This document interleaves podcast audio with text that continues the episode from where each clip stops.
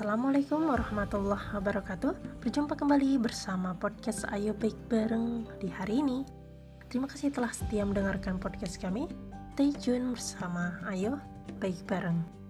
Jadi untuk pekan ini kita padatkan dengan kisah-kisah inspiratif dari sahabat Rasulullah Pejuang Islam Tangguh. Untuk kesempatan hari ini kita akan bahas tentang Sayyidina Umar bin Abi Waqqas radhiyallahu an di mana beliau ini bersembunyi agar bisa ikut perang Badar.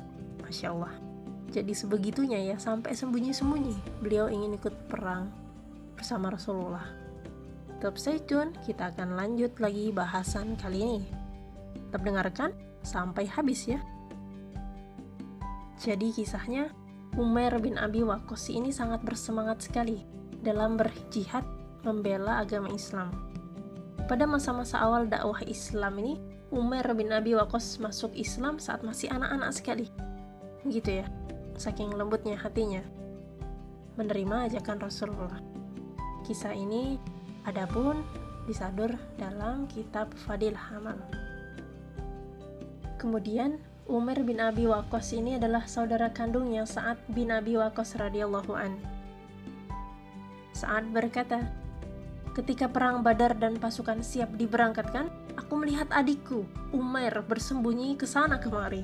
Aku heran melihat tingkahnya. Aku bertanya kepadanya, "Mengapa kamu bersembunyi ke sana kemari, Dek?" tanya saat kepada Umair.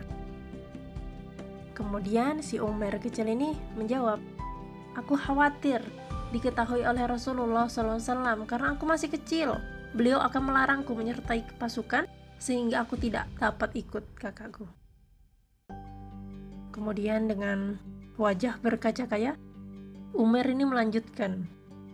Padahal aku selalu berharap agar dapat ikut serta dalam perang ini, ujar Umar bin Abi Waqqas.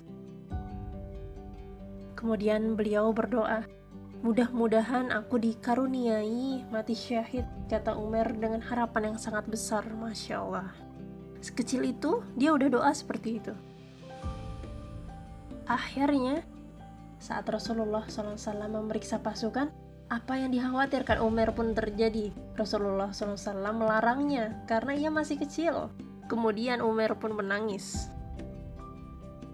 Melihat semangat Umar yang menggebu-gebu ini untuk berjihad, Rasulullah SAW pun akhirnya mengizinkan dan dia sangat bahagia.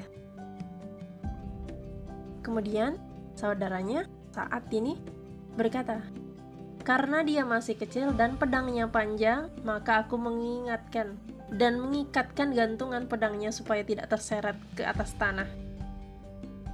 Akhirnya harapan Umar ikut perang Badar pun terkabul. Begitu pula cita-citanya untuk mati syahid. Umar bin Abi Waqqas pun gugur dalam perang Badar membela agama Islam. Masya Allah.